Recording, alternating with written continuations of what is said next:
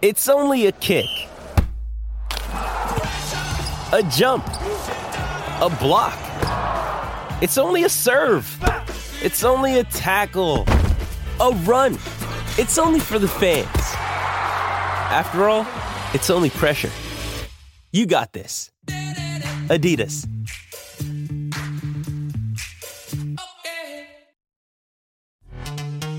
This episode is brought to you by Pepsi Wild Cherry. Pepsi Wild Cherry is bursting with delicious cherry flavor and a sweet, crisp taste that gives you more to go wild for. Getting wild may look different these days, but whether it's opting for a solo Friday binge watch or a big night out, everyone can indulge in their wild side with Pepsi Wild Cherry. Also available in Zero Sugar. So grab a Pepsi Wild Cherry and get wild. With Lucky Land slots, you can get lucky just about anywhere. Dearly beloved, we are gathered here today to. Has anyone seen the bride and groom? Sorry, sorry, we're here. We were getting lucky in the limo and we lost track of time. No, Lucky Land Casino, with cash prizes that add up quicker than a guest registry. In that case, I pronounce you lucky. Play for free at LuckyLandSlots.com. Daily bonuses are waiting. No purchase necessary. Void where prohibited by law. 18 plus. Terms and conditions apply. See website for details. This is Louis Hart for Boxing Social in association with Empire Fight Store and Forged Irish Stout. Delighted to be joined with Lee McGregor. We're here in Bolton. Um, we've just seen a potential future opponent of yourself, Isaac Lowe. Obviously meant to be tonight, but isn't isn't to, isn't to be. Um, how are we feeling though? How's things, seeing everything like that? How are we feeling? Yeah, obviously glad to be here. You know, it's good night of boxing. Just gutted it's not me. Gutted it's not my night. It was a big fight, live headline on Channel Five. Getting straight back into another big title fight. So devastated I'm not fighting tonight. But at the same time, I'm uh, I'm hungry. I'm hungry as ever, and I'm ready to get going. Early in the year, we can get it on, and uh, it was nice. It was nice, obviously. Isaac getting a first round knockout builds builds our fight even more so to go into the new year.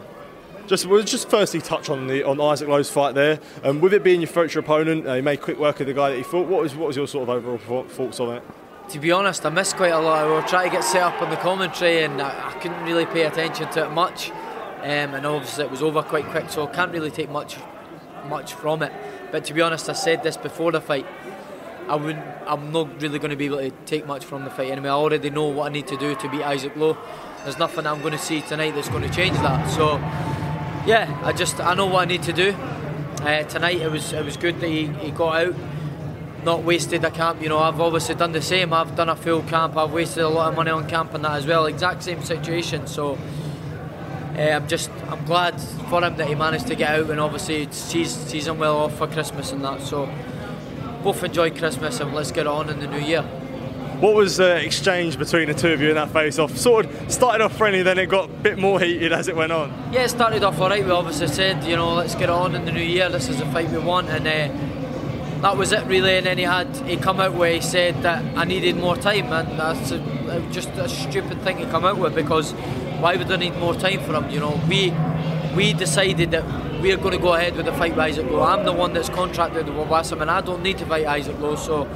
I just told him that. I says that's stupid, and I, I don't know why you're coming up with that. And apparently, um, he's he's going to be the one that gets the contract, and he didn't even really know what he was talking about. To be honest, I think he was just a bit, just wanting to get maybe still a bit worked up from his fight, adrenaline still running high and stuff or whatever. But again, the crowd are there. He's obviously up for it, and he's his anger's been taken out on that poor Brazilian. So, um, but I'm sure, um, I'm sure we'll we'll we'll both be in opposite corners each other very soon, and we'll be looking at each other ready to go to war. So, whatever you can say, it's, actions speak louder than words, and I told them that uh, we'll, in the new year we'll, we'll we'll get it on.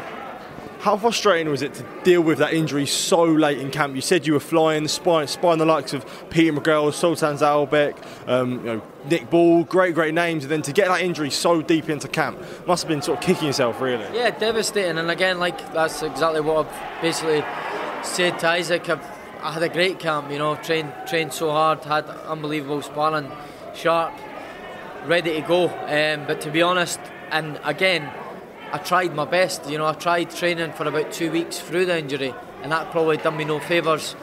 And why the fight didn't didn't go ahead and had to be pushed back to the year, because I was adamant that I was fighting.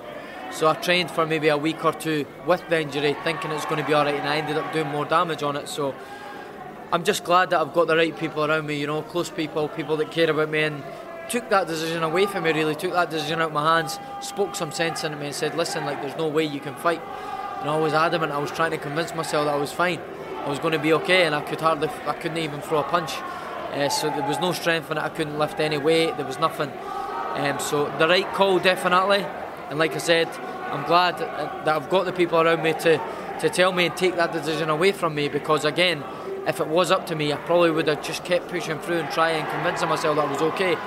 And I could have came in here the night and been nowhere near myself and going on my last fight and last performance and that. I, I can't afford that. You know, I need to be 100%, and I've learned that. And I'll never go into another fight not feeling 100%. There's too much, too much at risk, and I'm not. I'll not do it again. I've done it many times before, and I'm pulled through. And I learned a lot from that last fight. So I, I won't do it again. We'll just reflect on the last fight before we go into obviously being with Billy Nelson now. But reflect on the last fight, um, losing to Eric Robles. Um, how have you sort of reflected on that now, with it being a few months? Has it sort of got the hunger back in your belly? Yeah, firstly, obviously, it was devastating. You know, I was absolutely gutted. It was my homecoming.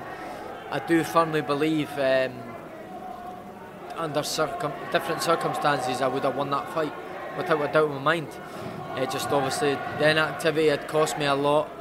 Not being in the ring for a long time. Uh, hadn't made that weight for a long time. I know it was up at super bantamweight, but it'd been a long, long time since I'd even made that weight. So there was so many things um, that I took away from that fight, good and bad. You know, there was times that I showed in that fight that I could win it by boxing and being smart and not getting involved in a fight, but it's just a fight in me. I, I, I was biting down and, and fighting the wrong fight at times, fighting his fight. Uh, but yeah, it's given me the hunger. And again, it's another fight that I will not shy away from again. You know, if that rematch is presented to me again, which which is a quite a possibility, I'll take that with both hands and I'd be very, very confident in doing that. There's no doubt in my mind that I can beat Eric Robles. Uh, not a doubt.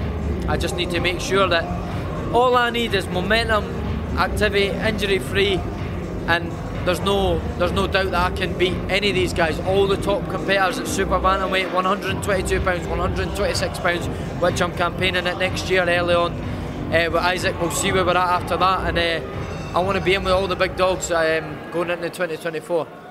You mentioned in there about super bantamweight, um, especially for the Robles fight. It was no secret that that was a tough, a tough, tough cut for you. Moving up to featherweight now, do you feel like sort of you'll be more fresh after sort of realizing that super bantam can be quite difficult, especially being inactive as well? Yeah, definitely. That's that's that's the thing when you're.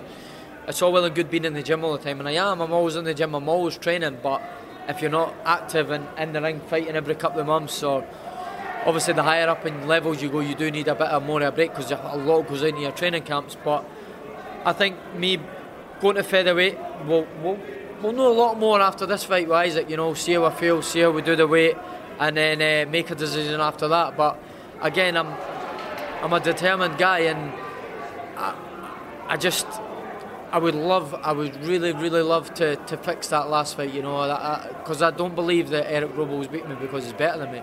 I genuinely don't. Uh, so I would really love to revisit that, whether that be at featherweight, we could potentially try and do that. There's so many options for me, but my full focus is uh, just get back in the ring.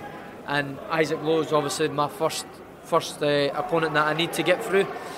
So it's all well and good saying we're going to do this, we're going to do that, but take of Isaac, who's no pushover, you know, very high level fighter. You know, he's only lost twice to two top world level fighters who've proved that. Um, Lopez, the world champion, and Nick Ball, who's just on the verge of becoming world champion. So no shame in losing to them too. And he was in them fights, to be honest. He was um, he was making them competitive. So I want to come in here next year, early on in the year, and make a statement and uh, do a job on them and, and win in style did want to touch on now with a new camp with Billy Nelson, um, back up to your home home sort of area of Scotland. Um, Billy's you know, getting a real, real improved stable now. With obviously he's got Martin who's flying, Lewis Crocker's out tomorrow, um, yourself, Sultan. The decision to move up to Scotland, back up to Scotland, um, and with Billy now, how much of a benefit do you feel like that's had to your game? Yeah, it's brilliant. It's great being back home, training back home. You know, it's like I've, I've been away, like I said in previous interviews, I've, I've said for a long time now, um, that I kind of I, I, get I get it from when I was a young age going away. I turned professional in 2017. I was 20 year old, and I was straight away to London, straight in the training camp down there. Uh, the, even before I turned professional in 2017, I was on GB, so I was in Sheffield. You're talking 2016. I've got a five-year-old daughter as well, so I've been away from home that whole time and spent so much time away from her. And now at the age of obviously 26, experienced a lot. I feel like the, the place for me to be is at home. You know, nothing nothing against Ben or or anyone down in London. You know, I, it was a great camp. You know, I think it's the best facilities, one of the best coaches in the UK, in my opinion. I'll, I'll stand by that. Um, just one of them situations that you can have the best of everything if you want, but if you're not happy and not enjoying yourself down where you are, then you're not going to get the best out of yourself. And that was the situation with me. I needed to be back home. Just the simple things, waking up in the morning, taking my daughter to school, then going away to the gym. I'm just enjoying that more. I've got that spring in my step doing that. Being able to then come back from the gym, pick her up, sit down at the dinner table with my family, just little things like that. Which is then, it's all bouncing off each other and making that me enjoy being in the gym, back around my own people, my brother being able to come in the gym with me, and I've never had any of that for a long time. And I'm a people person, you know, close to my circle, small, um, but I've got the people that I know and that I need around me, and that's all I need, and that's where I'll be happy. I just want to be happy, and a happy fighter's a dangerous one. I know it's an old cliche and it gets used a lot, but it's so true. Was it a difficult conversation to have with Ben? For being with him for quite a while, to have that conversation with Ben to say that you sort of moved, sort of departing, was that a difficult conversation? No, not at all. It was totally understandable. He was he was in agreement with you know it was it was one of them. He he knows he, he knows how I feel. He knows what I've been through. He knows the kind of person I am. He knows how, how family orientated I am. He knows how much I love my daughter.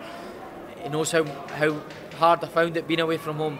It was totally like there was no hard feelings. It was just a conversation we had, and it was an unfortunate one, you know, because we had some great times, great success, being back here winning the European title and arguably best performance in my career. So no, it wasn't hard at all. I've still got so much time for him, and I still speak to Ben and that as well. So we've always said that um, we'll still keep in touch, and, and I'll always be welcome down there to spar the likes, of, obviously Leigh Wood, Shabaz Masoud, who I've grew, grown a, a, great friendship with, uh, which I'm not going to lose. So I'll still be. Um, I'll still be looking to work with the guys as well and get some good sparring in because as we as we know the that high class work is what keeps you switched on and it gets used a lot as well but as it's iron sharpens iron doesn't it Absolutely, Lee. Just want to say thank you for taking time to speak to you. Really appreciate it. All the best for, uh, I suppose, February next year when you take on Isaac Lowe, mate. Thank, thank you, mate. Top man. You. Cheers.